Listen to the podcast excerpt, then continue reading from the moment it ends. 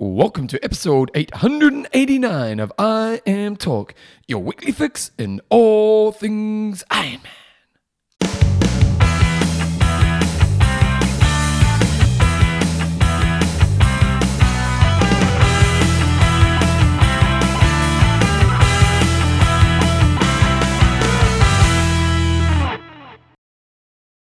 Radio team, welcome along to episode 889 of IMTalk with Coach John Newsom and Bevan James Oz. How you going, mate? I'm pretty good, Bevan. How about yourself? Oh, on top of the world, you're looking nice and bright today. Stylish new I am Talk kit. He's looking, he's Your got, he's got the high vis. He could be working construction. I know. Got the little fluoro strip on the back. No cars getting me. Uh, Watch out for the ladies. The ladies love the construction workers. Do they, talk uh, the- do they just? Some do, but they talk about the high vis guys Yeah. because nowadays construction has to have high vis. Yeah, oh, yeah. You know, so they talk about that. So just, mate, if you're a single man, they'd be lining up. I'm Talk is proudly brought to you by. Our fantastic patrons. Uh, first of all, we've got Nicholas Hitch Pocock. John Ware Intier. Love it. And Hamish, I never hit the wall. In this week's show, we've got some news, we've got a hot topic, we've got age group brothers of the week, and we've got an interview. We're talking to Scott Tindal, who's a performance nutritionist. We've had him on the show once before.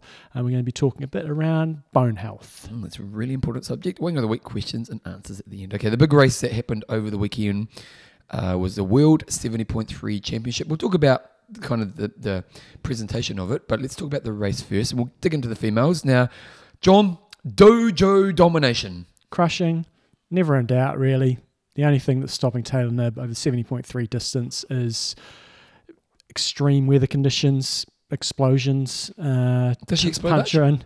Well, she did last year. She had one race where she de- detonated a bit on the run, but it was about 40 bloody degrees, Okay, and well, she that's a bit of an she was coming off an injury. So uh, let's not be too harsh on her. She's still pretty young, but yeah, it was. If, if you were just watching this race to see who won it, it would have been pretty bloody boring because uh, she pulled away after the swim. Um, she was second out of the swim, and then uh, Imogen Simmonds did manage to ride with her for a little bit, and then it was. One way traffic, and she just kept pulling away and then put in a steady run. Didn't need to run that quick, but still had the fourth fastest run of the day to win by four minutes. It's a complete crushing. performance, isn't it? Like, you know, second in the swim, first in the bike, fourth in the run, and arguably probably could have gone a bit faster because she had Yeah. a buffer. What a what an athlete. Yeah, and she's you know that run split against people like Emma Pallant Browne, who is one of the best runners in the sport, and she's only you know ten seconds behind that. Uh, she could have run a lot quicker. So yeah, I think she is unbeatable over this distance uh, and is very good Olympic distance. Um, and and I think the old me would have probably switched it off, going, eh, the win's all over. But I was fascinated by the, the race for second place because there was um, three athletes really in it. Uh, there was a couple of others that came off the bike in the second group. But Imogen Simmonds was second off the bike, and she had a nice buffer to the sort of the main group, which had Paula Findlay and Emma Pallant Browne and Daniela Ryf and a few others in there. Um, and it was a case of could Imogen Simmonds hang on for second? Um, and who was going to take the other spot on the podium. And surprising, no, sort of surprisingly, Kat Matthews is a fantastic athlete, um, but you would have picked Emma Pallant Browne to come through and take it in second, but she didn't. Um, and Kat Matthews had one of the fastest run, well, second fastest run of the day, and just hung tough all the way through. And she did catch Imogen Simmonds towards the end. Um, so yeah, uh, the top six. You had Taylor Knibb, Kat Matthews, Imogen Simmonds, Emma Pallant Browne, Paula Findlay, and Laura Philipp. Not particularly surprising. Um, Although the one you're saying is Daniela wasn't there. yeah, and she's Like she got well, she got ninth, but got you'd ninth. expect her to be up the pointy end. yeah, you would expect her in normal circumstances probably to get second place. Um, you would say, you know, she'll go and annihilate people on the bike a bit like Taylor Knibb did, and then put in a, a run that matches most of the others. But she was clearly on an off day, and we see that with her now. She's either on or off. When she's on, uh, she is killing it. When she's off, she's either really crap or um, this was crap by her standards. Yeah. But you know, she's still finished ninth at the world champs. How many of these athletes are not going to Kona? So you got obviously Taylor Knibb's not. Like, are there many other short courses that will not be contenders? Uh, yeah, I'd say there's a lot of that. If that, out of that top 10, you'd go Kat Matthews would be going, Laura Philipp would be going. I don't think Imogen Simmonds would be going. Um, Pallant Browne. uh, no, no, she doesn't do long course. Uh, so three out of the top 10, I'd say. I don't know much about Anne Reischmann, but three or four out of the top 10. Yeah, so not not a great deal. Quite crazy when you think about it, isn't it? Mm. Mm. Yep. Um, but, you know, Were you, diff- were you looking at Knibb for the Olympics? Uh, p- possibly the win. Um, it just depends. If it comes down to running race, she's still got a good chance for a podium. Um, if the race pans out her way, uh, she's a definite chance for for a win. If the bike course had been a little bit trickier, um, or maybe some hills and stuff, um, it probably gives her a slightly better chance. Uh, it also depends, you know, what other athletes get selected, um, which is always quite fascinating. Olympics is not; it is a really strong field, but there's going to be some really good athletes that do miss out, mainly from America and Now Great America will Britain. have three players, so do you Yep. think that that makes them give them the advantage? Um, Like, do, when, Nah, often when teams get three, do they have the domestique? no, No, No, don't. so but the good thing, Taylor Knibb's got pretty much every base covered. If it comes down to a running race in Paris, uh, she was the best American. Uh, so whatever whatever happens, she's she's in with a shout. So the race was really exciting for second. Really, Taylor Knibb dominated.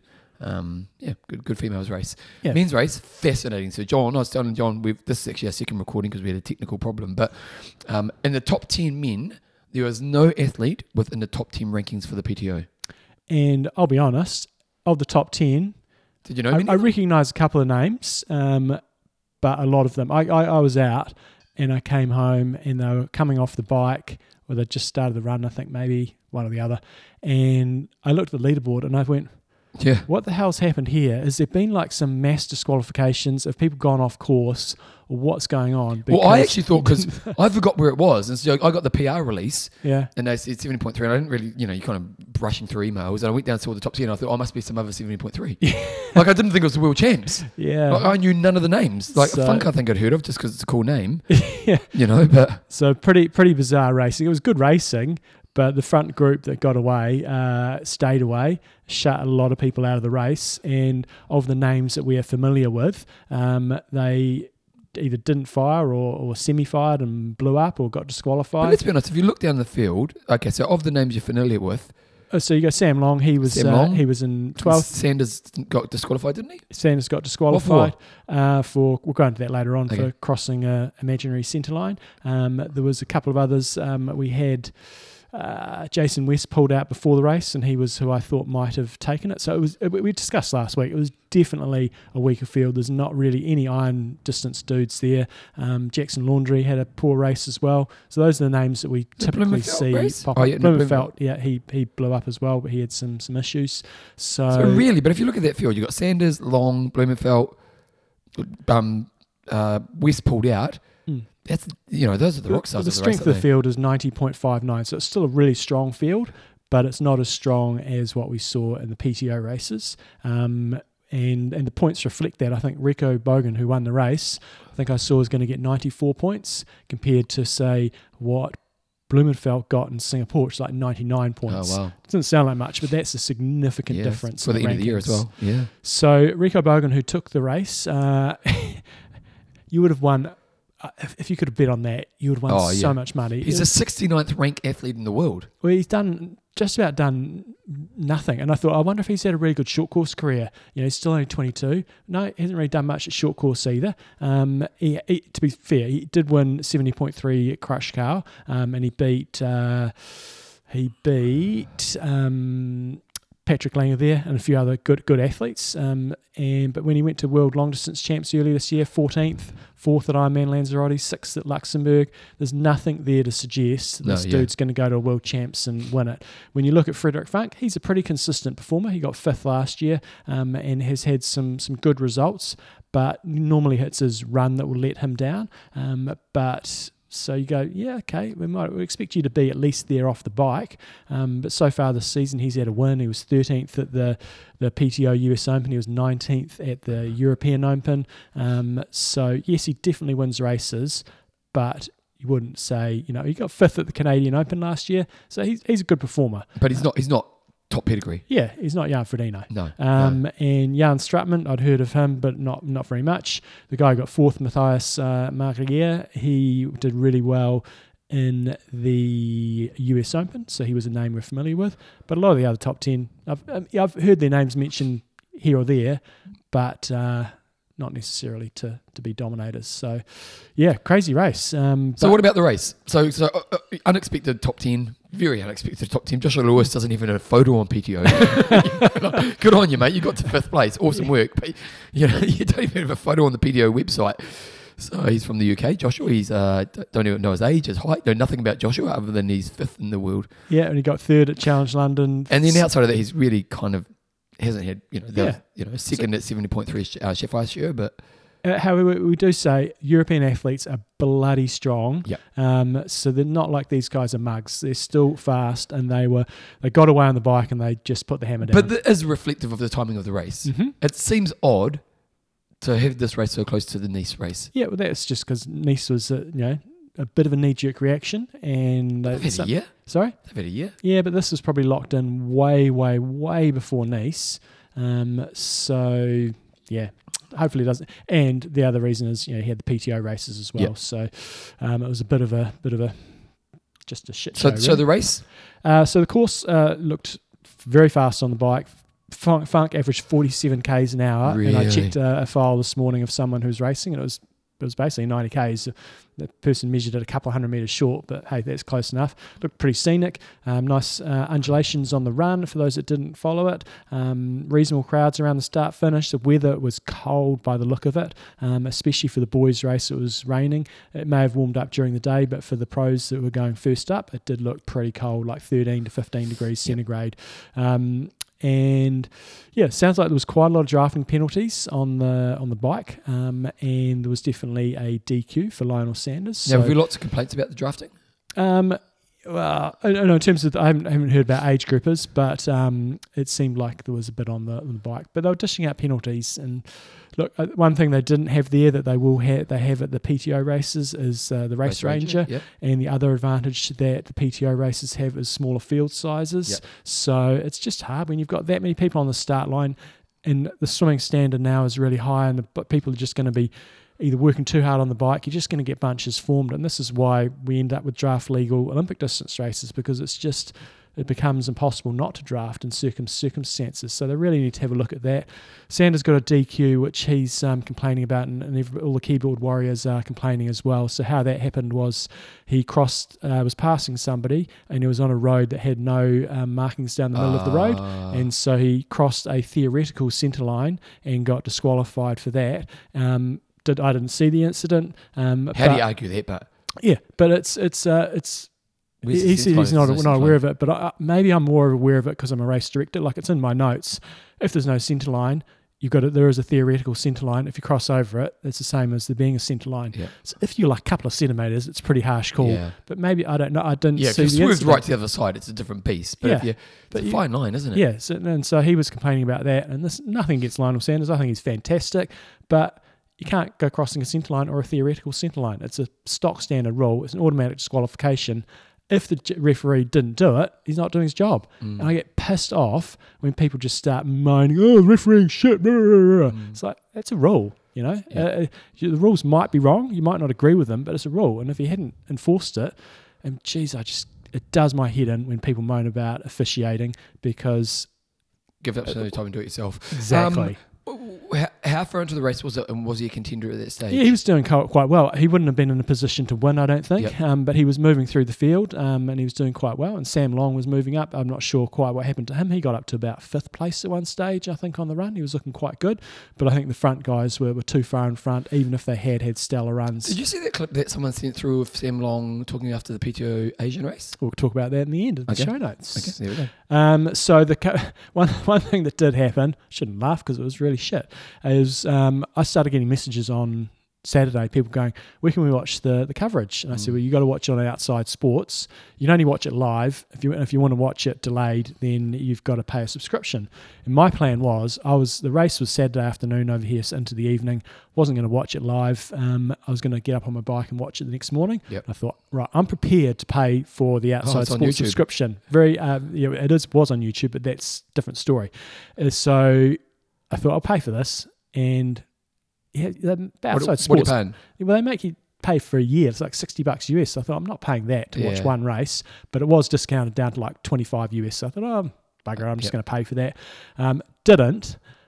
and glad I didn't because they had a Mozza. It didn't even work. Oh, really? Uh, and they ended up putting it on Facebook, uh, uh, Facebook YouTube. and on, on oh, YouTube. so that's why it was on YouTube, was it? Yeah, otherwise it wouldn't have been. And it's not on YouTube any longer. Well, the Ah. women's race isn't either. So that was a complete debacle. Um, the coverage was just pretty stock standard. I put a post on um, on our Facebook page and people were laying into them. It was basically what you what you normally get. It's free. Um, again, I'm never going to put the boot into the commentators. I think they do the best job that they can. The advertising is a problem, but isn't it? Advertising's a problem, but again, it's free. So expect some, but it was OTT. OTT. Yeah. Um, and the commentators they get thrown under the bus, so they don't, they they are seeing what we're seeing. I don't think they're getting any other data, so I can't really feel for them because they're doing the best that they can. Um, and yeah, some people's personalities you might not like, but let's not put the boot into them too Yeah, I, I much. didn't actually mind it. It was just the advertising. Mm, mm. You know, there's this kind of theory in advertising. What is it? Uh, for every, uh, was it four to one? So, uh, basically three quarters content. You know, one quarter advertising. Yeah, You know, you think of TV, that's what it is, isn't it? You think of radio. Mm. Um, you know, the model it just seemed like it was always on, wasn't it? yeah. And, and and I think somebody pointed out it turns you off after a while. It's like Yeah. I'm not going to buy that because I'm getting pissed off at this advertising. Yeah, and timing of it's always bad as well. Um, one part that I really enjoyed of the coverage was the swim exit. Um, uh, I watched it Really quick, wasn't it? When Rinny and uh, and Lieto were there, they were awesome. They were pumped. They were excited, and, Yep. it, and it made you excited to be to be watching. So they did a great job there. Um, it's just hard for them when they're up against the PTO coverage, which was significantly better than what they delivered there. They've got a lot easier when it's a multi-lap course, but it was so much better. And I think the Um, other thing about PTO is they're trying to build an infrastructure which is around media long Mm. term. So that they're really looking at their media package and, and probably a developmental thing, which, you know, they kind of know they're at square one or, or step two of their process now, but each time they're probably really trying to evolve that process. I think the coverage for Ironman is an afterthought. It's just stationary. Yeah, you know, Yeah. it's just, you know, like it's something they provide because they have to, but they're not they're not selling the seventy point three world champs all around the world to media companies, are they? You No. know, so it's so it's a different kind of need. Like for PTO, they need to make that media package a really good thing because Mm. it's going to be their ultimate kind of their big selling point, I suppose, or their thing they sell to the to the media companies. Whereas Ironman, It's just um, having it good enough is probably all they care for. yeah, yeah. I totally. Other, agree. other than the, the ABC, or it's not called that anymore, but the, Mm. the, the Kona Yeah. package show. Mm. Um, it's going to be interesting. What would they do with that with Nice and Kona this year? Oh, I presume they'll just produce a you know thirty to sixty minute highlight package, and they'll have uh, I think they'll just have a double whammy. Um, you'll have some. So, but do you think they'll do two shows, or do you think they'll Oh, yeah, cross across one? definitely. Yeah, yeah. Because you know, like that, you know, back in the day, uh, like, I'm really curious how often nowadays, you know, because when I started, you you watched that our thing and it made you Mm. want to do Ironman, Mm. you know, and, and it was that was their biggest marketing. They used to win the Emmy every year. Mhm. It was a huge marketing thing, and then, then there's the kind of the long tail of media, as in there's so many distribution networks nowadays, they don't really get their big distribution on a big American channel anymore. Mm. So I wonder what the impact of that is in comparison to what I I imagine it's diluted and probably But more. they'll just go onto different platforms onto social media, and Yeah. maybe do shorter clips and the you know the inspirational stories. They'll just have that up as one clip. And maybe more often. more- yeah, you get so- lots more feeds of those, but it'll be Yeah. interesting to see what they do with that. Is it going to be two shows, one for Nice, or do they combine them? Mm. So with stock standard coverage, I, and again, I don't want to put the boot into the commentators because I think they do the great job. But one thing that really does my head in Here we go. um, is they don't mention any other races other than the seventy point three. It's like there's only an Ironman world. I'm like, you are insulting us all. We're the, pe- the the people who are watching this coverage. Let's be honest, fans. is fans. You know what's been going on in the sport. They're generally going to be hardcore fans, and for them just to ignore it, and that I'm sure they've been given the directive to do that. It's just I wanted to punch the screen, and like they were talking about Imogen Simon. She hasn't done anything so far this season. I was like, she was fourth like a couple of weeks ago, or last weekend. You morons that's maybe a bit harsh on them because I know they probably weren't allowed to say anything. But my God, it's pathetic. Luckily, I saw Rinny brought up some Singapore action. Like she she was saying, oh yeah, she raced in Singapore last weekend. But the other two, and I know they were under directive, but Jesus, it's It's just a bit immature, isn't it? It's childish. Yeah, that's the problem with really it. Like, childish. As you say, the people watching this, we're the fans of the sport. You're not getting Joe Public pulling on bloody, paying 60 bucks for an hour, you know, No. like the, it's people who know the sport. And so it's the elephant in the room, and it's the elephant in the room that makes you look stupid. yeah. Yeah. Oh, it's so childish. Uh, so that was my main my main gripe, and the only other gripe was you need to have somebody in the back room checking stats before you put them up because there was one instance where they put up some power numbers and I'm like there's no way that is right uh, it was like the, the females were riding like 330 watts and I'm like it's, they might have pumped that out for a, for a short period on a, on a hill climb or something. There's no way they were averaging that. Later on, they the stats that I saw were accurate. You know, it was in you know the low to mid 200s. Um, that was right, but there's no way they were doing over 300. So you need somebody checking your stats. So overall, I'm I'm just really curious to see the the, the importance of this race as we move forward. Um, you Oh, I think it'll still be important, um, but I don't think Ironman are going to do anything different. It'll be stock standard coverage. Um, yeah, but like next year, Taupō, it's going to be after after the, Mm. you know. So what kind of field we're going to get there? Yeah, you know, I if we keep, if, you know, like this year, you kind of go, okay, well, they got the timing wrong, maybe Mm. because of timing of planning of Nissan or the rest of it. So that top ten men's race, it's you know, it's good on them, but it's not the field we want to see Mm, at the top ten. If Taupō's like that next year, mm. like, does it actually end up diluting it and Well, make it definitely if the 70 if the PTO series just everyone just does that and yeah, I And because you're, you're going to argue, like Taupō could be really weak. And you've got to also qualify. So if you're doing all the PTO races, you've got to do another 70.3 somewhere to qualify, then another 70.3. And when's Taupō going to be for November? November. Yeah. You know, so how many of the Northern Hemisphere, you know, athletes want to race in Mm. Taupō at the you know, the very end of their season? Yeah. Yeah, so there'll be some. Um, what do you call it? Cherry pickers. We do need to mention as well, there's another death, unfortunately, in the swim, Oh, which was bloody tragic. Um, so, yeah. Actually, you haven't gotten the show notes about this. So, the, so last week we talked about at which race was it? Um, Ironman Cork. Cork. Yep. Um, two deaths in the swim. Mhm. And we kind of loosely mentioned an email that was sent through to us. Seems like there's a bit of controversy around this. So There's going to be a lot of controversy. a lot of law, law- lawyers are coming out, aren't they? Because They basically, the Irish Triathlon Organisation have kind of come up and put their hands out and said, "We said we shouldn't actually have this race on this Well, day." they pulled their sanctioning. yeah, And then the Ironman organisers said, okay, we're still going to run the race. So it was a real bad so look. how did the people? Because did you see the videos? I saw the video, so we, we saw a little clip of uh, the swim start.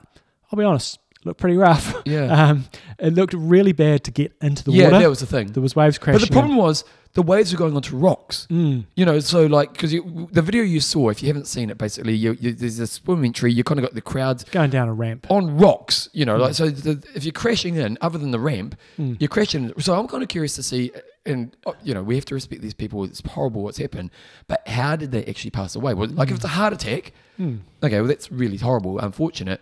But what actually happened to the people? Yeah, no, it's. I'm sure it's going to come out at some stage. I think it's going to take a while. I've got to say, yeah, it was uh, definitely marginal con- conditions. What have you put a race on in those conditions? Well, I've had conditions like that uh, in my sea to sky race, very similar to that, but the waves aren't crashing onto rocks. yeah, is that's one the thing. Yeah, And it's short course, and you're swimming in like it's a point to point swim. Yep. Um, that would have been. They did shorten the swim.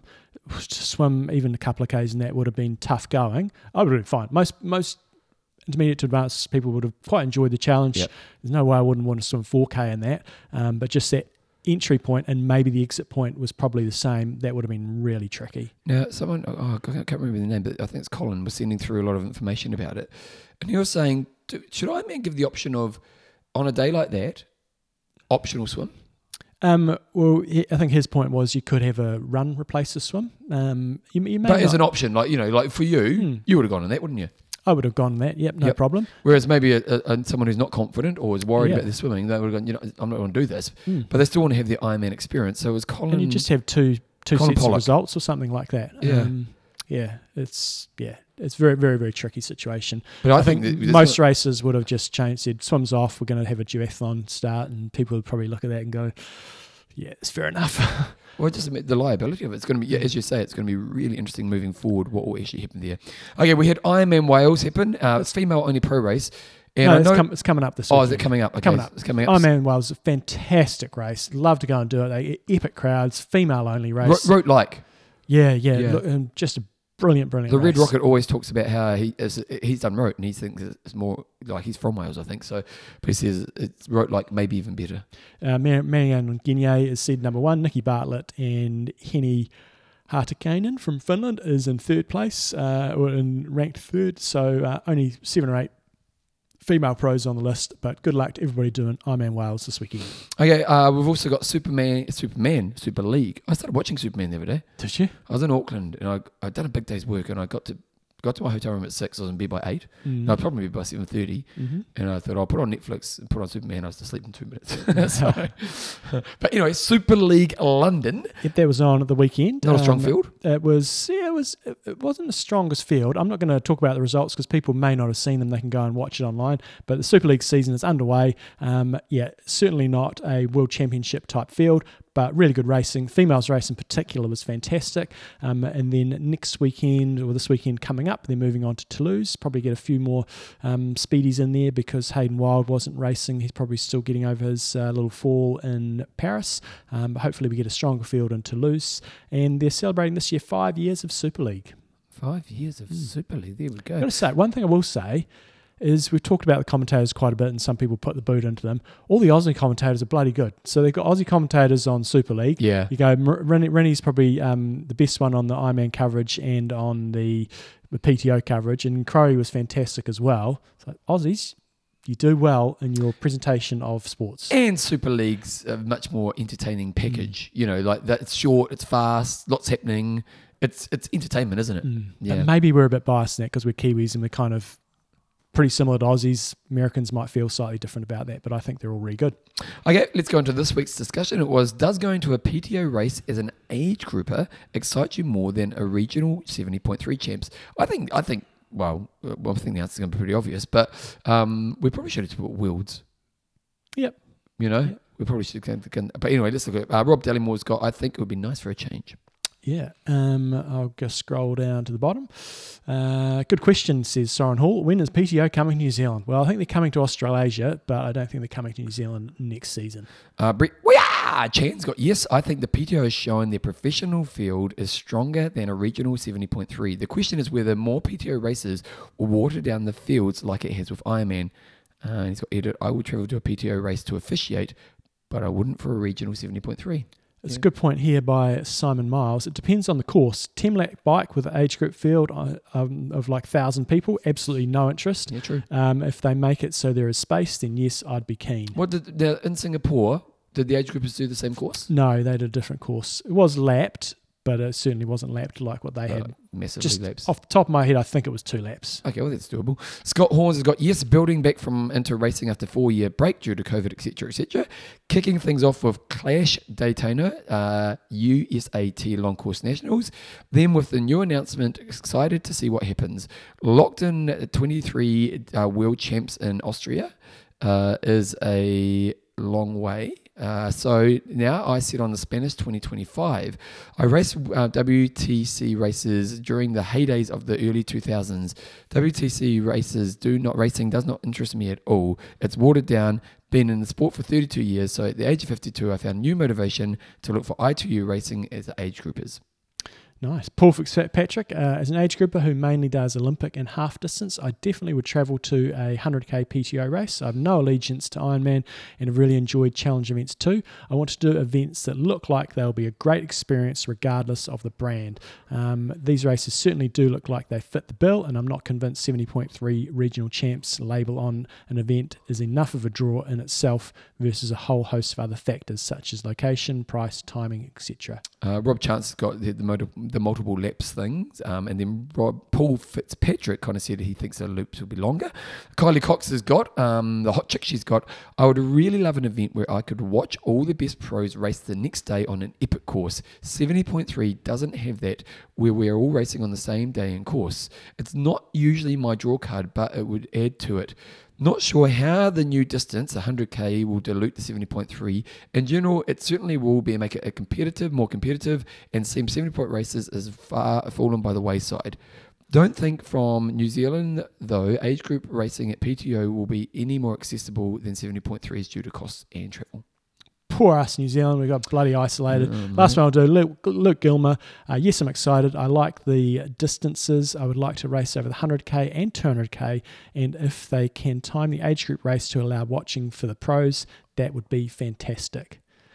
And that's a bit of a what both Kylie and the, Kylie the Colonel Cox and Luke have said there. I think is a real big thing for me if to, to to make the decision easier. It would be if the pro race was the next day or say the evening or whatever that you're racing, that would make a significant impact on my decision. But it's to go funny you say that because one of the things people have always talked about with Ironman is they love the fact they're out there on the day with the rock stars. Mhm. You know, you know. Let's be honest. You know, like that's what Mhm. people are like. Oh, I love it when you're out there and you see Crow riding past you on the bike, or you know, like people do love that component of, hey, I'm in the same race as the best in the game.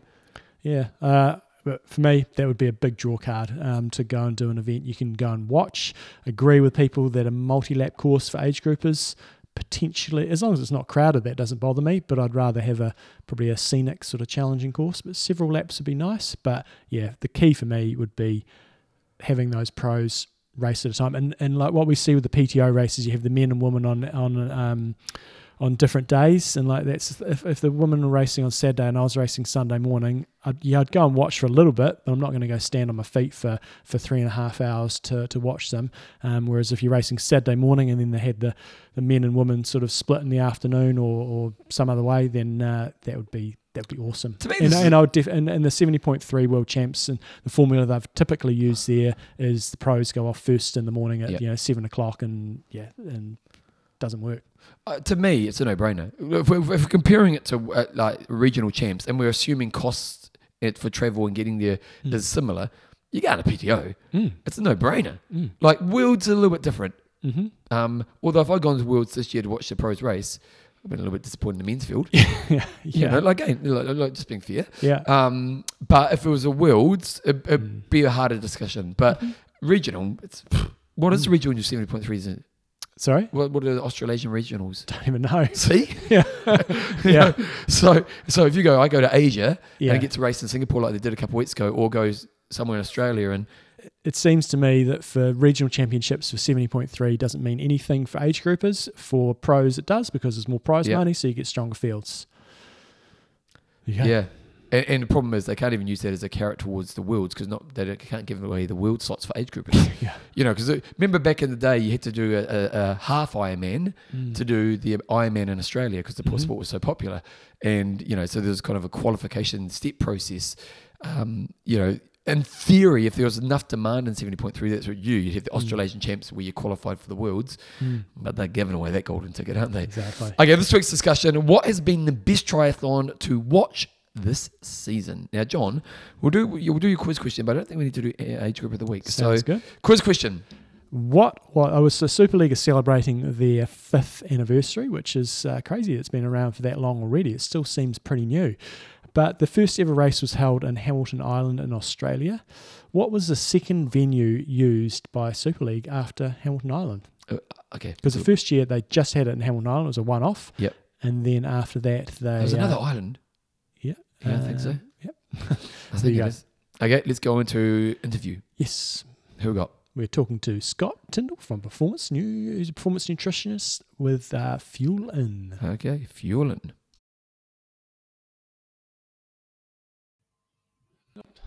Yep. Radio team. Um, we've got Scott Tindal on the show today, performance nutritionist, worked with some major sports um, over the years, the Toronto Maple Leafs, America's Cups team, the Oracle team that bloody stole the America's Cup from New Zealand many years ago. Uh, plenty of triathletes as well, Sarah Piampiano and Holly Lawrence, um, and now in charge at uh, Fuelin. So welcome back to the show, Thank Scott. you for having me, John. Uh, pleasure to be here. Um, now it's quite apt. I, I popped Scott a message sort of saying oh, a couple of topics we can maybe discuss, and he said, "Yep, I'm keen." And um, and actually, almost the same day, I was watching a little interview with with Bradley Wiggins, who won the Tour de France um, a number of years ago, and he was saying he was really concerned for for top pro cyclists. You know, now they've got a really really long season, um, and he's really concerned about their long term bone health because they're super skinny. Like cyclists are insanely skinny, and they're also in a in a non weight bearing activity, and their seasons are really long, so they're not really having that off season. Um, so he was really concerned. So it's quite apt to come on. We're going to sort of discuss around uh, sort of bone health today. So Scott, maybe it seems like quite a hot topic for you. Is it, is there a particular reason for, for that that it's uh, it's it's high on your agenda at the moment? Yeah, I think John, and just it's interesting you say that about the cyclists. I was talking to a uh, professional triathlete based in Europe the other day, and he he rides with the jumbo team, and uh, he was saying like literally their jerseys, which are obviously skin tight, are literally just falling off them. Yeah. Um, and he, he Oh, said like, and this guy is pretty lean, and he's like, I just pale in comparison to these guys. They're just so skinny. And I don't know if you actually watched the. Did you watch the Tour de France Netflix series? And and also the Cavendish Yeah. documentary that's just come out on Netflix. I mean, there was the one bit though with the English, um, who's the um, mountain bike rider, uh, uh, Tom. Tom Uh. Yeah, and he just mentions he's like, he's like, yeah, chicken rice. We're just constantly trying to lose weight. it's like, wow, I can't believe Yeah. they just put that in. So Yeah, but they still they still perform amazingly well. But I mean, I know there's some some potential implications longer down the track. Now we, we see and we hear quite a lot of pros with sort of bone related issues. Maybe just sort of give us an in, intro into you know what sort of defining what bone related issues are. I know it probably sounds pretty simple, but there's quite a big continuum on on what can actually be happening. yeah, I think. Look, I and we discussed this earlier. I think firstly. For everyone listening, is understanding how low energy availability plays into this. So, which ultimately, low energy availability is sort of the underlying etiology or the underlying cause of RED-S. Now, RED-S is not necessarily always going to uh, display bone injuries. However, bone injuries are often displayed when some an athlete is suffering from relative energy deficiency in sport. Um, low energy availability, simply for everyone understanding, is obviously energy availability equaling energy intake minus energy expenditure.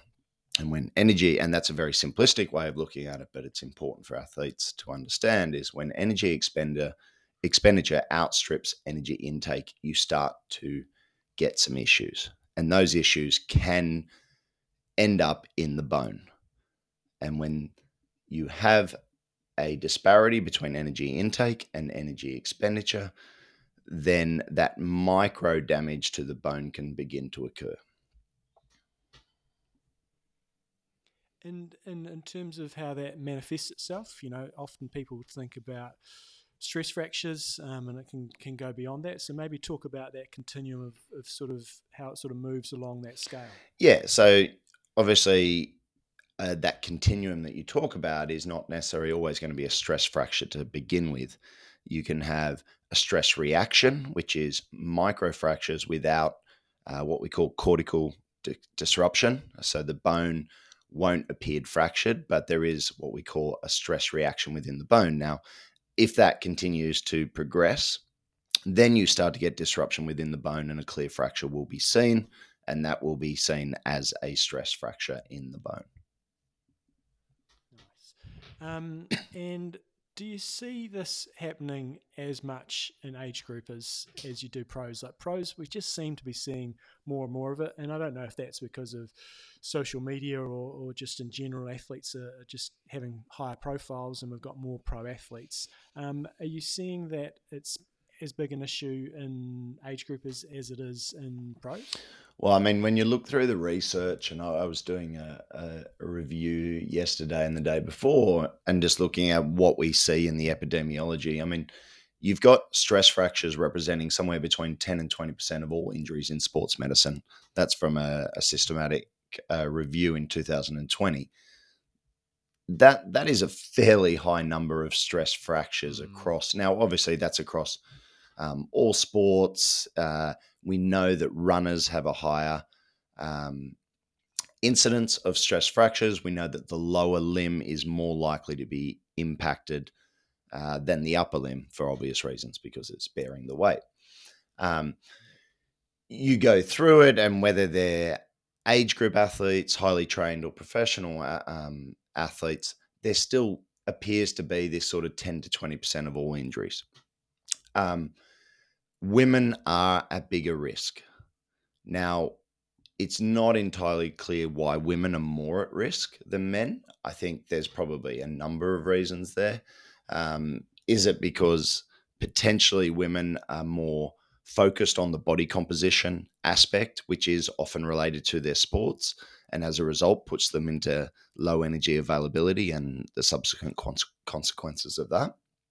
Is it, um, and most likely, hormonal interplay?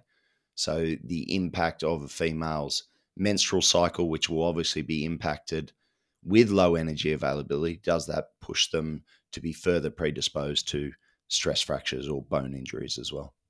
Um, when you when you talk about, you know, is it more common in age groupers than pros? I think it's probably a really tough one to really nail down. I think what we're seeing is more athletes highlighting it on social media and saying that they've had injuries, whereas in the past maybe they shied away from that.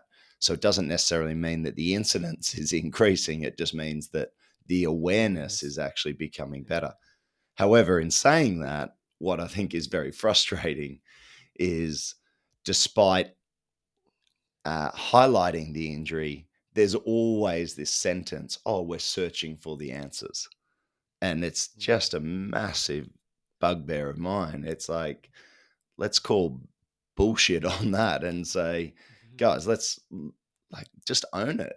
There has clearly been, I mean, unless of course you dropped a brick on your foot, but let's be very clear here and say that there is most likely a disparity in energy intake and energy expenditure. And that needs to be addressed first and foremost. Because traditionally, you would have thought it was a loading problem. You know, I know for elite athletes, their bodies are pretty pretty highly conditioned. But when you think of stress fractures, you know, it's often people have loaded too much too quickly or, or volume, you know, all the rest of it. And so when we look at this, what would you, and maybe you can't put a percentage to it, but is how much of it is loading versus how much is it nutrition? Well, I mean, loading, obviously, the training plan does come into it. However, you know, again, with a professional athlete, you would, and uh, assumption is the mother of all f ups, isn't it? But you would you would say that the coach in charge of that professional athlete has a pretty good handle on training load. Now, yes, they're going to push the they're going to push the needle. However, again, and this is I think the fallback is like, oh, maybe it was the training load. It's like no, the nutrition and that low energy availability is underpinning this. And if athletes get their nutrition right, and I'm, I'm not saying nutrition is going to solve all the issues, but there is a good chance if you're under fueling the body, you are putting your bone under unnecessary stress that does not allow it to remodel in time to allow it to repair itself. Because every time you load the bone, it is going under some form of stress and you have osteoblastic and osteoclastic activity. Osteoblast put down bone, osteoclast take it away. The osteoblast will lag behind that osteoclast um, activity. And then if you lay, so that's after acti- after you know doing a running session, bone, the remodeling of the bone. When you look at the bone mineral markers, things like that, there is this lag in terms of the taking away of the bone compared to laying it down. Now, we also know emerging evidence is that when you delay feeding, in particular, if you delay carbohydrates after loading, i.e., running, that that can have a negative impact in a very short term a turnaround on that osteoclastic and osteoblastic activity. And so, if you have an athlete who decides, oh, I'm going to do fasted training, I'm not going to eat before session, and I'm certainly not going to eat after the session that could be detrimental in a very short period of time. So, what's your, thoughts on the trends recently? Because it's been a lot about fasted training. Yeah, I think a lot of that is, I think athletes are coming around now to, based on the science, that maybe fasted training is certainly it's not the best thing to be doing in season. Uh, I think out of season, potentially there might be some role of doing some form of training in a fasted or a lower carbohydrate state, but it's the post recovery fueling which is really important. And that and that's again where I think a lot of athletes get it wrong. They might do fasted training and then delay refueling and recovery feeds after that, which again, as I mentioned, like from a physiological perspective, it, it could be detrimental in a very short period of time. I imagine the pushback you're going to get when if people are listening to this, or, or, or you're doing a consultation with a pro or an age grouper, you're telling them they need to be fueling more, you know, before, during, after. Um, I imagine a lot of the pushback is going to be, but yeah, then I'm going to put on weight. Is that normally the case, or do you find that you know they're, they're going to be utilizing whatever they get taken in? I don't know how many pros have you seen that are overweight at the moment. Um, No, no. there's not many. Um, Yeah. I think I think the reality is with most of the pros, it's like convincing them that you know they don't have a weight issue, and as you say, you know, fueling them appropriately. I mean, I will say, like, I- can think of a couple of male pros who I've worked with recently, who they're sort of like, it's not enough fuel, and and they're well on, you know, they're well in tuned with how much they need to be eating in order to perform, and I think mm. when the athlete gets their head around that, that actually, if they're fueling appropriately, their sessions are going to feel better. They're going to recover quicker. Means they can do second sessions in the day. They they really sort of buy into that, and ultimately, yeah, they probably end up because of yeah. I mean, again, body fat is going to be reduced through training when again that equation when your energy intake energy expenditure is in in a deficit and I think so often these athletes are in deficits, um, you know, without even trying to be in it. But when they consciously try and reduce intake, then it becomes a huge issue because that gap just gets so wide. Um, you sort of talked a bit before about you know the necessity to fuel with carbohydrate you know as soon as possible directly after sessions with regards to you know bone health. Um, is there any, in particular on the on a micronutrient side of things? Is there any particular areas that people need to be really mindful of? You know, carbohydrates one thing, but I need to be looking after certain micronutrients as well. Yeah, I, think for any athlete, you know, when we discuss bone health, uh, vitamin D is one of those micronutrients that pops up a lot uh, because of its role in bone integrity and bone health. So, athletes should be screened for vitamin D uh, for their status.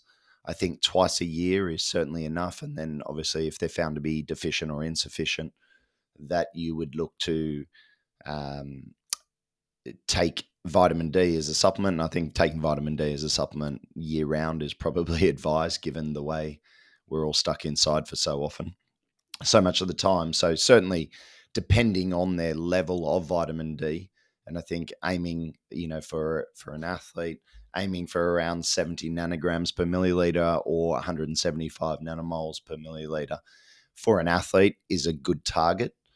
Um, if if they're not at that level, then supplementing with somewhere between between four and ten thousand IU a day, Monday to Friday, will often bring about an increased level in that vitamin D within sort of an eight to twelve week period.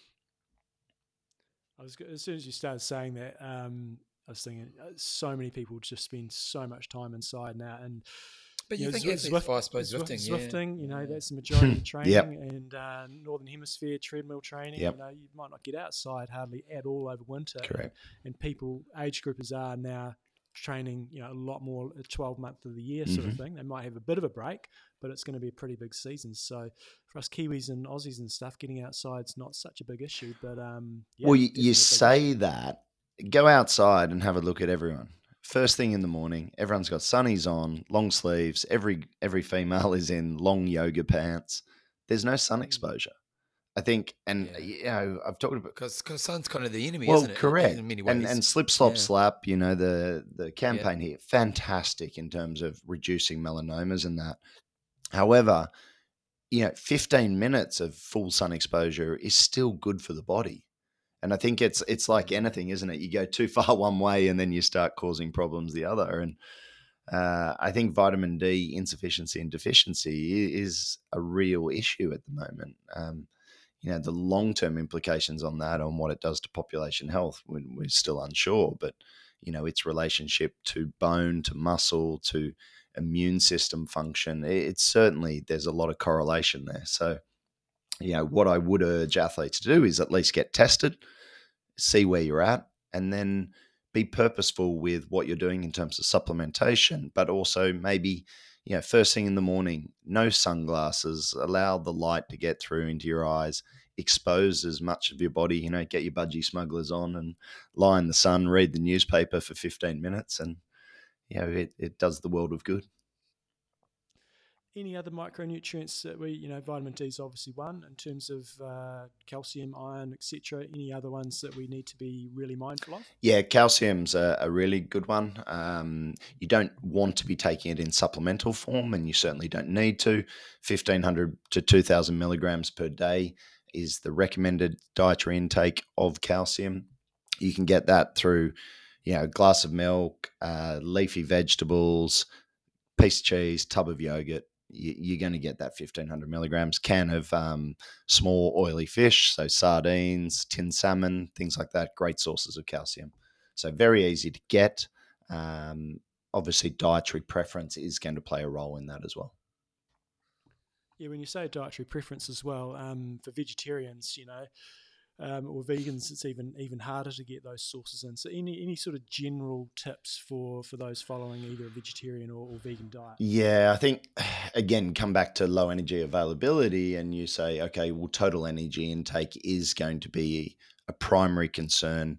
Not so much with a vegetarian, but certainly with a vegan athlete, and making sure that their total intake is actually uh, marrying up to what their energy expenditure is, and you need to be fairly well controlled and planned if you are going down a vegan diet route. Uh, I think calcium is all, always potentially a problem with vegans, and then B vitamins is going to be something that uh, vegans and vegetarians need to pay attention to. There's emerging evidence that things like uh, your B vitamins, in particular uh, folate and B12, uh, like which are likely to be insufficient in vegans, has a role in bone health. So again, for I think any athlete getting their B12 status uh, assessed through blood test is a good idea. Uh, ideally, getting what we call holoTC or active B12 assessed if possible. And then if you are insufficient or deficient and you go down that dietary preference of maybe being a vegan, then using a supplemental form of B12 could be recommended. Nice. So I, am picturing this: if someone gets a stress fracture, goes out there and gets diagnosed with a stress fracture, and if it's not well um, if they're not coming to see somebody like yourself, it might be this is how it pans out. I've got a stress fracture. Shit, I've got to I've got to take a couple of months off off running. I'll still be able to swim plenty. Um, I'll probably be able to ride, but maybe need to do that fairly fairly sensibly get it healed up, and then we sort of go back to, to normal. Maybe some potentially some biomechanical changes and a slight change in the training program, um, and then and, and, away we go. But but if they're in that state of um, low energy availability, what are, what are some of the long term consequences that you, are potentially going to be facing other than a recurrence of a of another stress stress fracture six months down the track? Yeah, I think when you when that low energy availability, as we said, if it extends into that RED-S or that relative energy deficiency in sport, then it's got a wide ranging impact. And you know, traditionally it was thought as as the female athletic triad, so that was low energy availability, bone injuries, and then a menstrual dysfunction. That obviously in 2014 was widened into this sort of um, syndrome, I guess is how you classify it. And the realization that men as well as women were being impacted by this. So, yeah, reproductive system. So, we talked about menstrual dysfunction in females. Uh, it will also impact men. So, low libido, erectile dysfunction, um, probably more micro damage in terms of you know is there is there more uh, long lasting damage to maybe uh, sperm production and sperm motility and those type of uh, aspects? Bone health we covered hormone system so you're going to get issues with the endocrine function their metabolism problems with blood overall growth and development. There's obviously the psychological impact of all of this and how you know the chicken and egg scenario is it is it the psychology that's playing a big part in causing the low energy availability or does then that low energy availability obviously impact the psychology of the athlete low mood um, poor concentration and so on cardiovascular health gut health and then really importantly sort of that immuno, immunological sort of health? So are athletes getting sick a lot that's a telltale sign that if they are getting sick a lot then they're most likely under fueling as well what, what regards to, um, let's be honest, there's a lot of eating disorders with athletes, uh, and it's obviously going to make this even worse. Um, how much is that a part of the problem, and how, like, what's the, that's such a hard problem to solve? But what's kind of the solutions that we're trying to work towards there? Yeah, I was talking to a pro athlete the other day, and uh, you know, she was told by her coach, they, you know, had to lose X number of, um, you know, X bit of weight before a certain race in order to succeed, and you know that that happened many years ago, and that's stuck with her. And thankfully, that athlete is, is a very strong athlete, and sort of you know told the coach where to go, but unfortunately, that's not always the case, and yeah, I think the psychology of it all is huge, isn't it? Uh, I'll, I'll give you an example of a female athlete. Actually, she said we can talk about this. Is Rachel Zilinskas? Uh, she just won Mont Tremblant Ironman actually the other day. She came back successfully. She's had multiple stress fractures. She's had uh, she's just actually returned from a femoral stress fracture. She had disordered eating, uh, eating disorder. She's been very open about this. Uh, she was a a national swimmer with the US uh, USA. Um, obviously, swimming immediately puts you in a, a, position where the bone mineral density is going to be impacted because it's a non-weight bearing sport. She moves into triathlon, biking majority of the time. Again, a non-weight bearing sport, um, as you highlighted with the cyclists and what you were saying before. And then she goes into running and the running volume where again, volume probably was ramped up. Her biomechanics probably weren't exactly on point. She saw, and she was also under fueling. You know, the invariable happened, and she developed stress fractures. Now, in in her case, she sought to rectify this. She actively reached out to a strength coach. Uh, she works with Andrew Yoder, who's been fantastic. She sought uh, our expertise at Fuelin, and she went about really addressing the psychological aspect of it as well. And you know, it, it's such a big part, but when the athlete starts to address all those factors, you see really positive results. And what you saw with Rachel, you know, with her win at Mont Tremblant was exceptional. But hmm. it's not like okay, one and done. It's okay, we got to stick with this now. And she eats like you know in her in her words she's like i've never eaten so much in my life and yes there was the fear of putting on weight but she's now recognizing actually the fuel is what's allowing her to train better and train harder and it's not impacting her weight in any way yeah. and she just ultimately is feeling a lot better maybe um with it because you, are sort of talking about the fueling a lot maybe tie in what you do at Fuelin into how athletes can actually get this right because it's all good and well saying right we've got to be eating more yeah. and, and, and so on but how do you actually go about getting that right in terms of i guess either planning it and, or or tracking it and trying not to make it too complicated some people want that in a training program they want every bloody detail in there some people can follow that with nutrition as well yeah but Joe Average wants just some right. This is sort of the ballpark what you need to be doing to, to, to get it right. So maybe time what you do with fueling. Yeah, I, I think again that psychology, isn't it? And it's this I don't know where it came from, this fear of carbs, I think is probably a really good place to start because mm. or finish because there there seems to be this fear of carbohydrates and if you eat carbs it's going to make you fat and yeah carbs is a very wide broad term isn't it i think people mistake carbs with gels and sugar but they forget that carbs is also whole grains vegetables really good sources of micronutrition as well as macronutrition. And when you understand how to apply differing forms of carbohydrate, not just for performance, but also for health, then you start to see a really positive impact on the athlete. And so, I, I guess the way that we do it, we structure it so that athletes are aware that you can eat you can eat carbohydrates all year round. There's there's no fear of that. Um, the types of carbohydrates is going to be dictated by the intensity and the duration of the type of exercise and the amount of training you're doing. Certainly, lower intensity exercise uh, before and after, you can take in uh, higher quality types of carbohydrates. So, talking whole grains, leafy vegetables, sticking to sort of lower glycemic type carbohydrates. Whereas, you know, for a lot of the really high performing athletes, yes, they will have to take in these higher glycemic type whole foods. That includes potatoes and sweet potato, pumpkin, things like that. And then in terms of in session fueling, yes, using high amounts of carbohydrates to fuel the performance that they're trying to put forward. So we use a traffic light system. Uh, yeah, you mentioned some athletes love it all. Like in every in every meal that we have and the way it's laid out, they do get the individual macros within that traffic light system.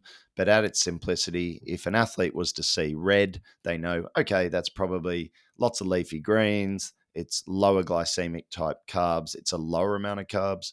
If they see yellow, it's around 50 grams of carbs, and they go, okay, I could probably add in some rice, I could have some bread with that, as long as I'm not going overboard. And if they see green as a traffic light uh, as one of their meals, they know, excellent, I can eat all my vegetables and I can include some extra bread, some extra rice, some extra pasta, and I'm good to go. And as you say, you know, differing athletes will have differing ways of operating. And I think we can cater to them with, you know, specific numbers around specific macronutrients or at its simple, you know, as its absolute simplicity, just viewing a color and going, okay, I identify what that color means in terms of carbohydrates and how much I'm meant to eat. What's the ultimate place you're trying to get someone to?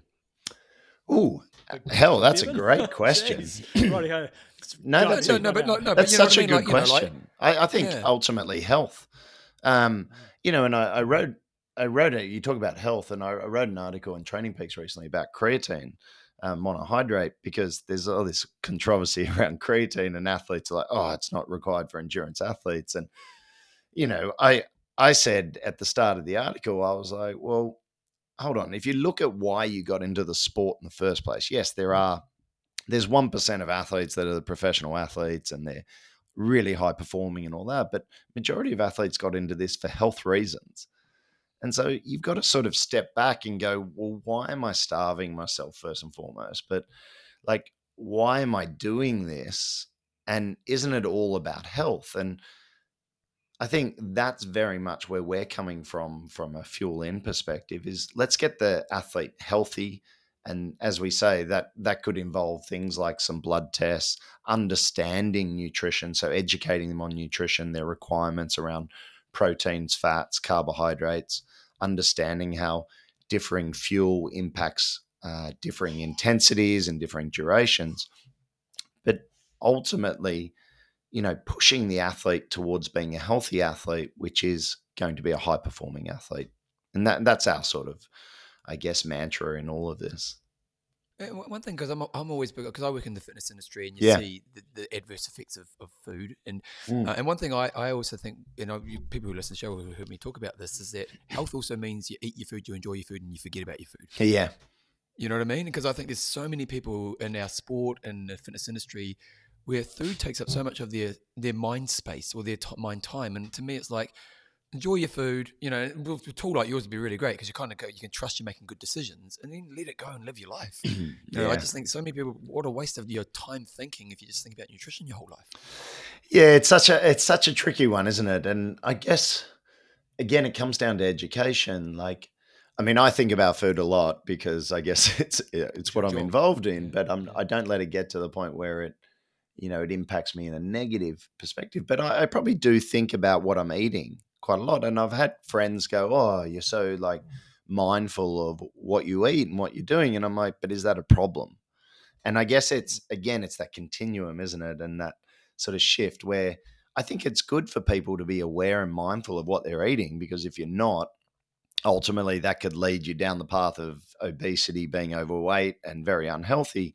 But then you have the other flip side of that where you become so paranoid about it, what you're yeah. eating. You hear of people bringing Tupperware containers to dinner parties, and you're like, that's too mm. much. Like, yeah. you don't need that. So I think it is striking that balance. And ultimately, I think that balance comes with education. And when you understand what, and we, we eat food, we don't eat macronutrients, do we?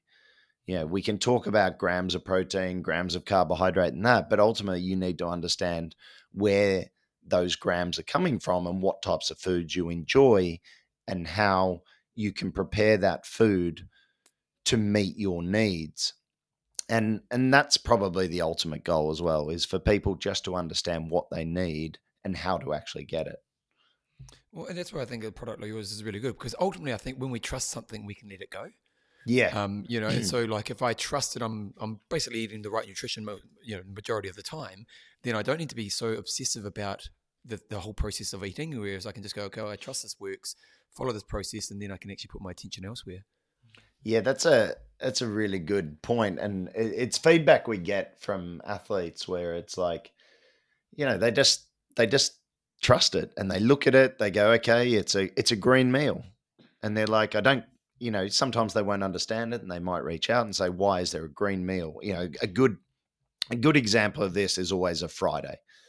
Friday for most athletes is a swim or a very low intensity session because and low duration because the next day they've got their big session, either their big ride or their big brick.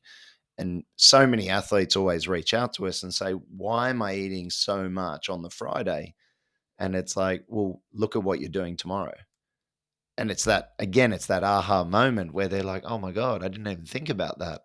I wasn't thinking about what I was doing today for tomorrow. I just always think I'm only doing a half hour swim, so I don't need to eat anything today. And then they feel like shit the next day. And then when they start to get that understanding, they're like, oh, okay, so what I do today is going to impact tomorrow. Boom. And and that's such I mean, it's so pleasing when you get an athlete going, oh my God, I feel amazing on Saturday now because I'm actually eating more food on the Friday. And you're like, yes, okay, we're succeeding. Nice. Well, look, we've covered quite a few um, things uh, so far today, which has been awesome. Um, and things like RED-S, like we could, people could do podcasts on that for a Yeah. bloody week, uh, and it's a big topic. And I know one young fella locally who's been suffering with that, and it's just it's not an easy hole to get out of. And what we're looking for is, you know, that training consistency. And if you can be getting the nutrition right, then hopefully these injuries won't happen. You'll be better fueled for, for your training as well. So, um, Scott, any other sort of final points sort of around bone health that we, we haven't sort of discussed that you wanted to get across, and maybe one sort of final plug for, for what you guys wanted, what you guys are doing with Fuelin and, and how they can get in touch.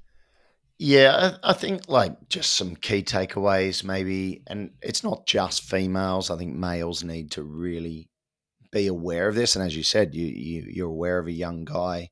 Um, you know, I work with a young Aussie guy, Joel, and he reached out. He had serious issues with undereating, and now he he's eating the house down. So and performing much better. And I think we shouldn't forget that this impacts males as well as females. And for guys out there, don't put your head in the sand because this it can impact you. And what you're doing in your twenties is going to have long consequences on your bone health into your 30s, 40s, 50s. So I honestly, for every triathlete out there or endurance athlete, please go and get a, a DEXA scan.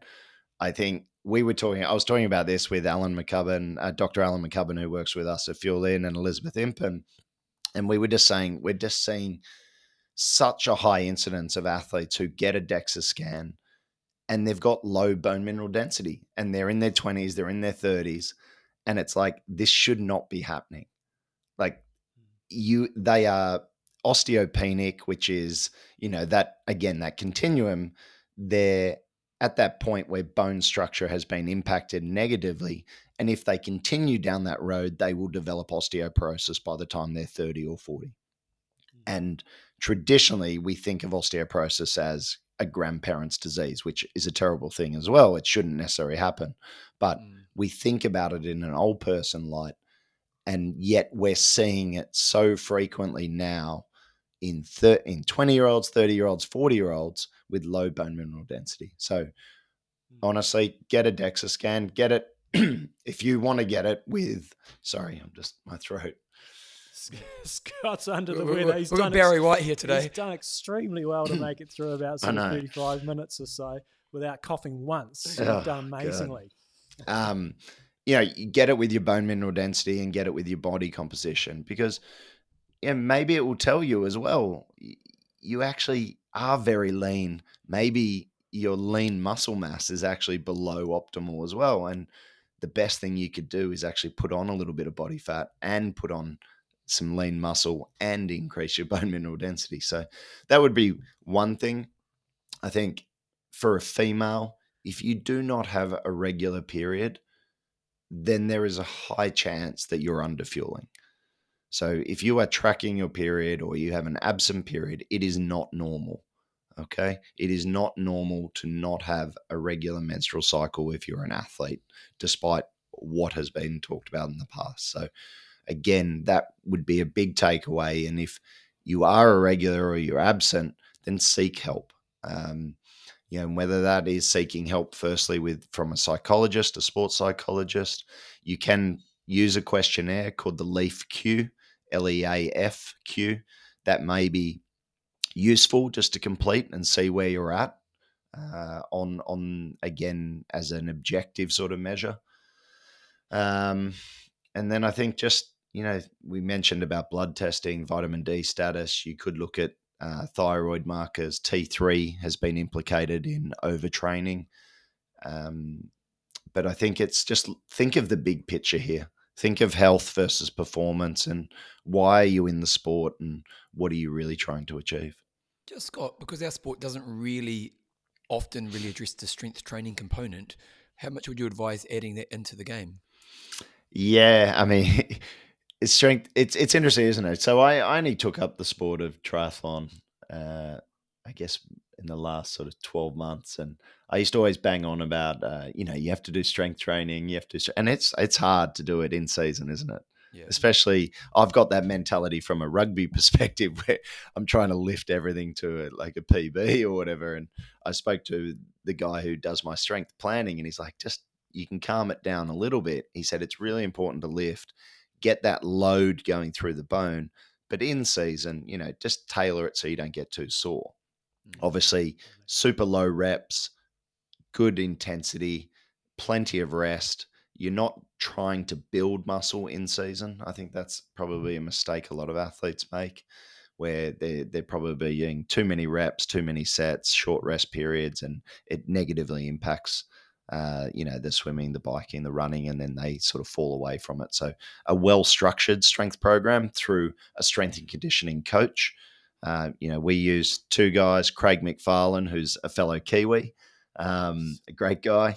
He does a lot of work, uh, strength conditioning with a lot of our athletes, and another guy, Matt Herring, who was with me at Toronto Maple Leafs and at the San Antonio Spurs and works with um, Olympic sort of age group and whatnot triathletes. But you know, they're two guys who are extremely professional and extremely good at their job. And the athletes who have used them, they're like, oh my God, okay, now I get what a strength and conditioning program is because mm. it's really well structured. And it, just a last point on strength conditioning uh, or strength training with low bone mineral density, it was once thought that once you were osteoporotic, you couldn't really turn the bone around and get it back to being healthy bone. And a really cool study, and it's going to bypass the name of the study. They did it in Australia though, and they used elderly people. So they were all 65 plus, uh, 60 plus, and they got them deadlifting. They they got them squatting,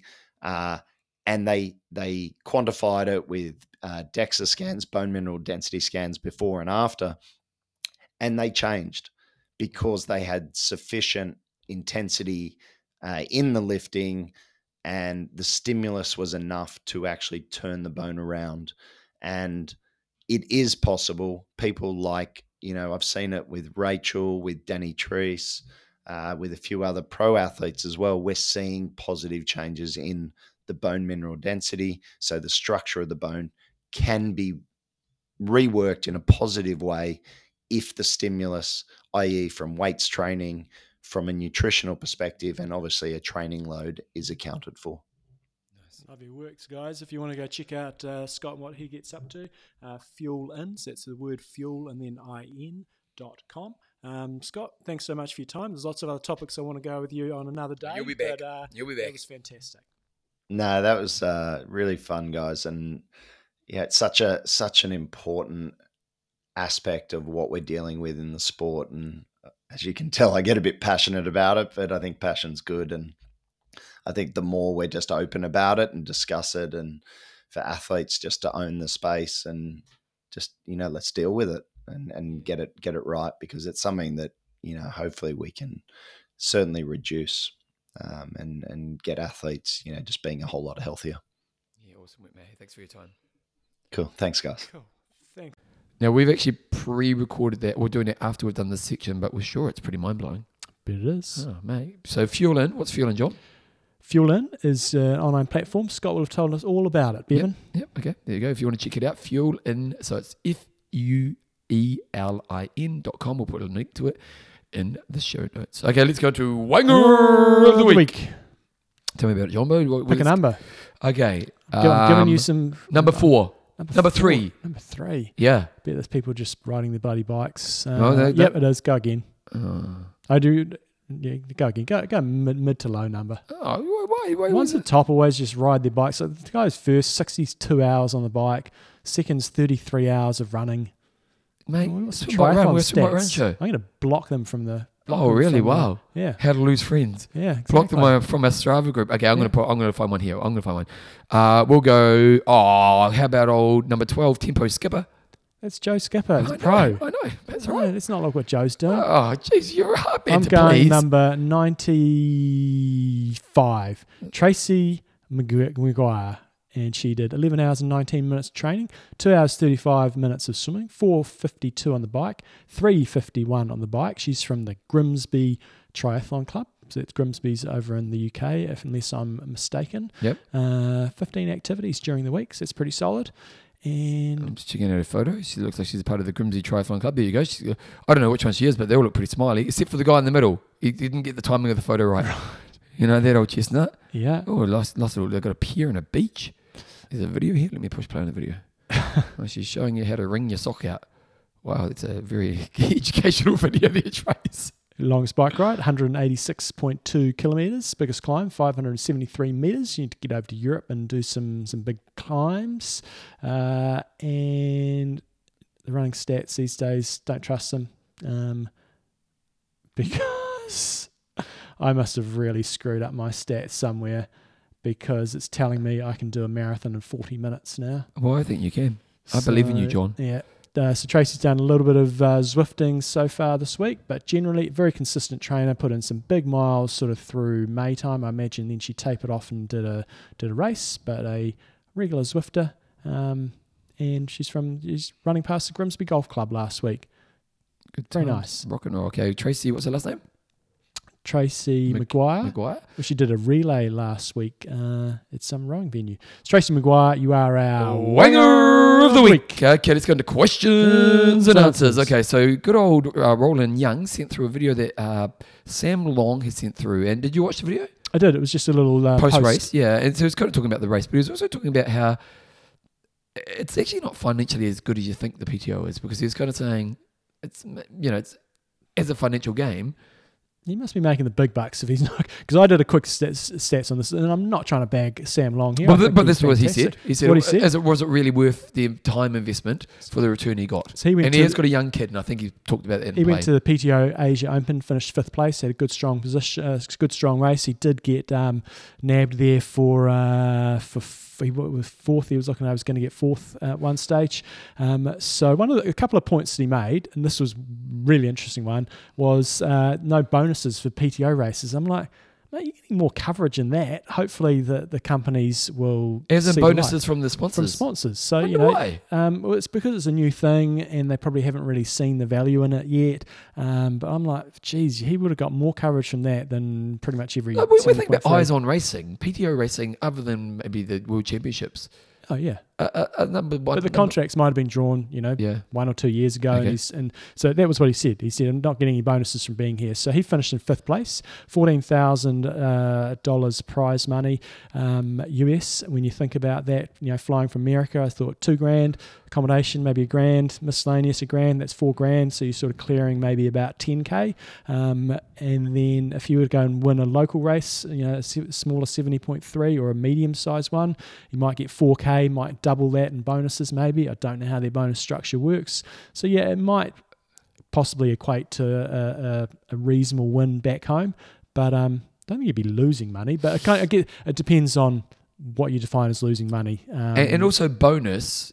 If you win a race, it looks better than getting fourth. Even though, what do you get fifth? Did he? Hmm. Yeah. Um, so even though fifth in a PTO race is much better than some crappy seventy point three somewhere, to the sponsors, you could say he's a, he's a seventy point three winner. mhm. So it does have that external credibility. And the other thing that Sam maybe didn't factor in is these 70.3 races are going to give him um, better points, and that's going to The mean PTO, you mean? for PTO. Yep. It means he's going to have a higher ranking. So at the end of the year, his financial return from True. a high ranking is going to be significantly higher. So I, I think the main things that came out of me is um, yeah, no bonuses was was the, was the big thing um, from from sponsors, but I'm sure that will change going forward because they are going to be the most watched uh, triathlon But uh, events. like, as much as you've kind of argued against them. um, if he's feeling it's not financially viable, and, and Mhm. he's you know he got fifth, Hmm. if if that starts to be the trend that athletes are feeling, do we see these races not as strong It's as? still very early days. It's like way. It's the money's so much better than any other any other race. Um,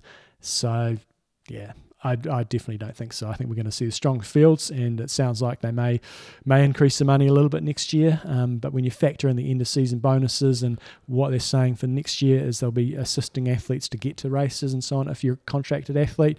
I think it's going to be an absolute no-brainer, um, and you would hope that sponsors will come on board as well. And Because one of the things which he he didn't acknowledge, but like when some of the big races pay appearance fees, like Roth, we know pays a lot of money in appearance fees. I think that that's few and far between. I would imagine. Okay, Uh, might be, I might be wrong there, and it might be different. Someone like Sam Long, who's got a really good profile, might be a little bit different. But for most people, I think. because think. Ironman Germany, remember we watched that that guy who wrote to us a while ago talking Hmm. about the history of Ironman Germany, and they started paying Hmm. quite a bit for appearance, but that you know that's for a niche audience of athletes.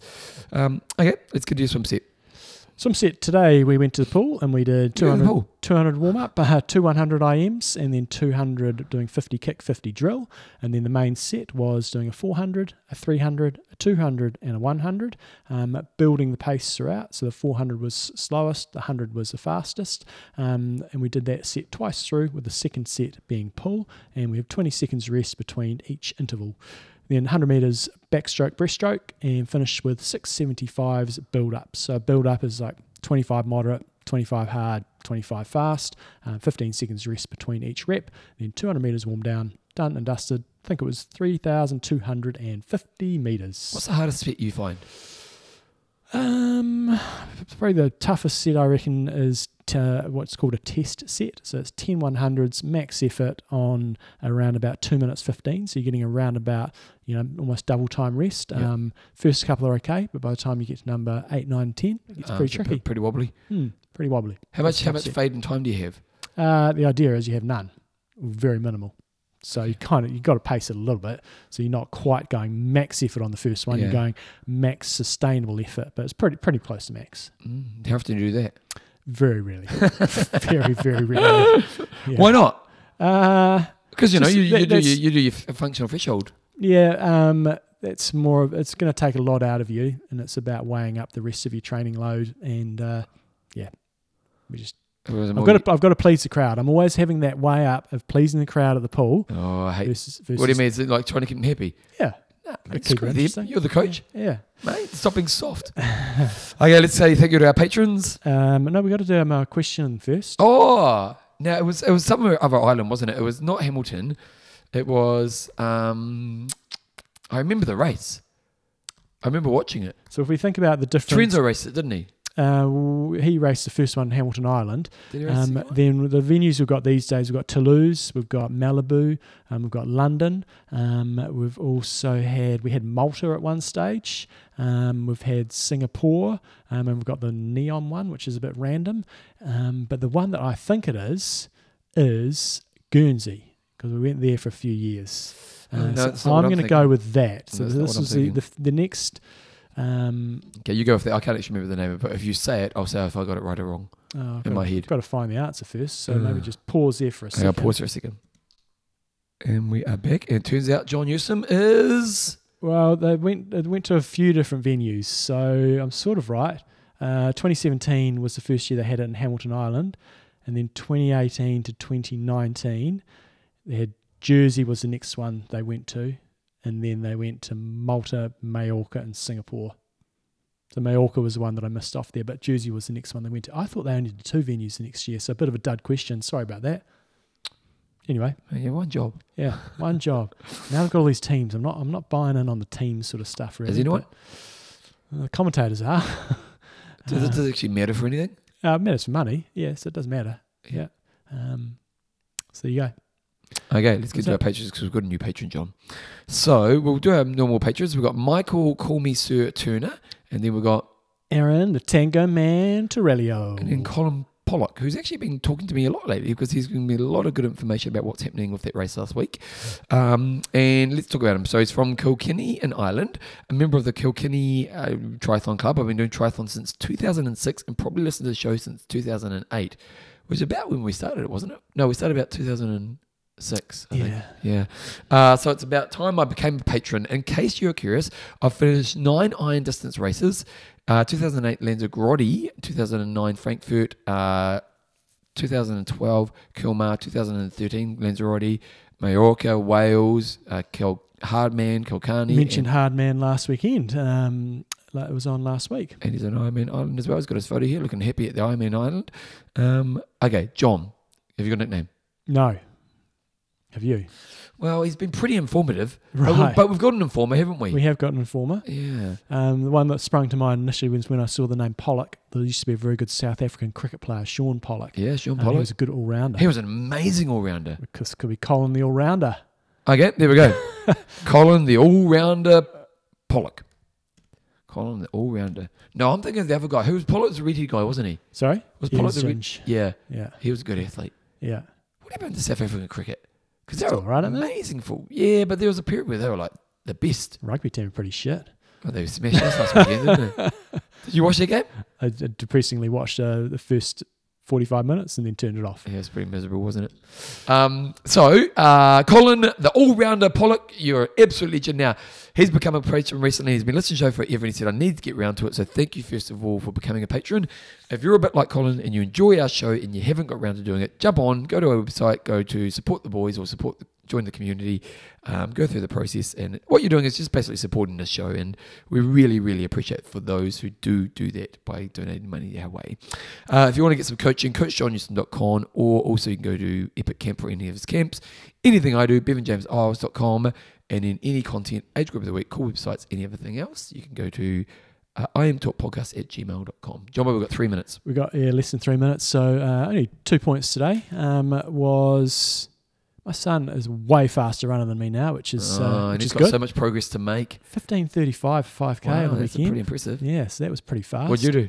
Uh, in my day, I don't even think No, I what'd was you that do? fast. What'd you do? Oh no, I didn't run. Oh, I okay. was cheering on the sidelines, Yeah. like good father that That- I am. that- that's actually good. Um, so yeah, fifteen thirty five. That's moving. And he's still got progress to make, isn't he? Yep. He's still, and this is a, uh, someone said this is a really good backhanded compliment, but he's got pretty shit techniques. So it's like, well, that's that's. But are you working on it? Uh, I'm I'm trying not to coach him. Um, But does he want your support in that way? uh, There's a few arguments that happen, Yeah, so I've sort of yeah, yeah, yeah. try to stay out of it a bit. Uh, and the second thing, the person who overtook us this morning, if I ever find you, I'm punching you in the face. Oh, really? To put a little Tom, he's driving a stick shift home. Yep. We make a right hand turn. He misses putting it into gear. So I was cars up his ass. And then with the street we go down. Do you have the Luna sticker on? Yeah, yeah. Uh, and then we've got like about 50 meters before we make another right hand turn. So for a couple of seconds, car backed up, bugger off. And then this cock overtakes us. This is just like on a residential street, and we're about to turn right, and he goes zipping past. Uh. I'm like, you are a tool. Yep. If I had my phone, I would have snapped that number plate and I would have searched him down. It would hunt him down, no, like Yeah. like Liam Neeson and Taken. Yeah, exactly. There we go. Right, Bevan, you got about 10 seconds. Yeah, I don't. Uh, Did you go to the league? No, I couldn't, No, I couldn't change my flights in the end, Mm. so I was a bit gutted about that. But I had a really awesome weekend. Do you know one thing I really loved about last weekend? I went to Auckland for work, and I've worked in my industry for 25 years, but you, I don't travel so much nowadays. And you've built these relationships with people, people like you in triathlon when you go to some of the Mm. camps or stuff. Mm. You haven't seen these people in such a long time, but you've had these really awesome connections with them. And I, I had a really good work weekend, but also I just had some really nice catch ups with some good friends Very who, who I may never see again, you know, or I may see another 20 years. Yeah. But life's nice like that when you have those really nice Totally. relationships. So it was quite a good weekend for me. Anyway, John, we're going to wrap it up. I'm Russ. I'm Endo. Train hard. Train smart. Kia.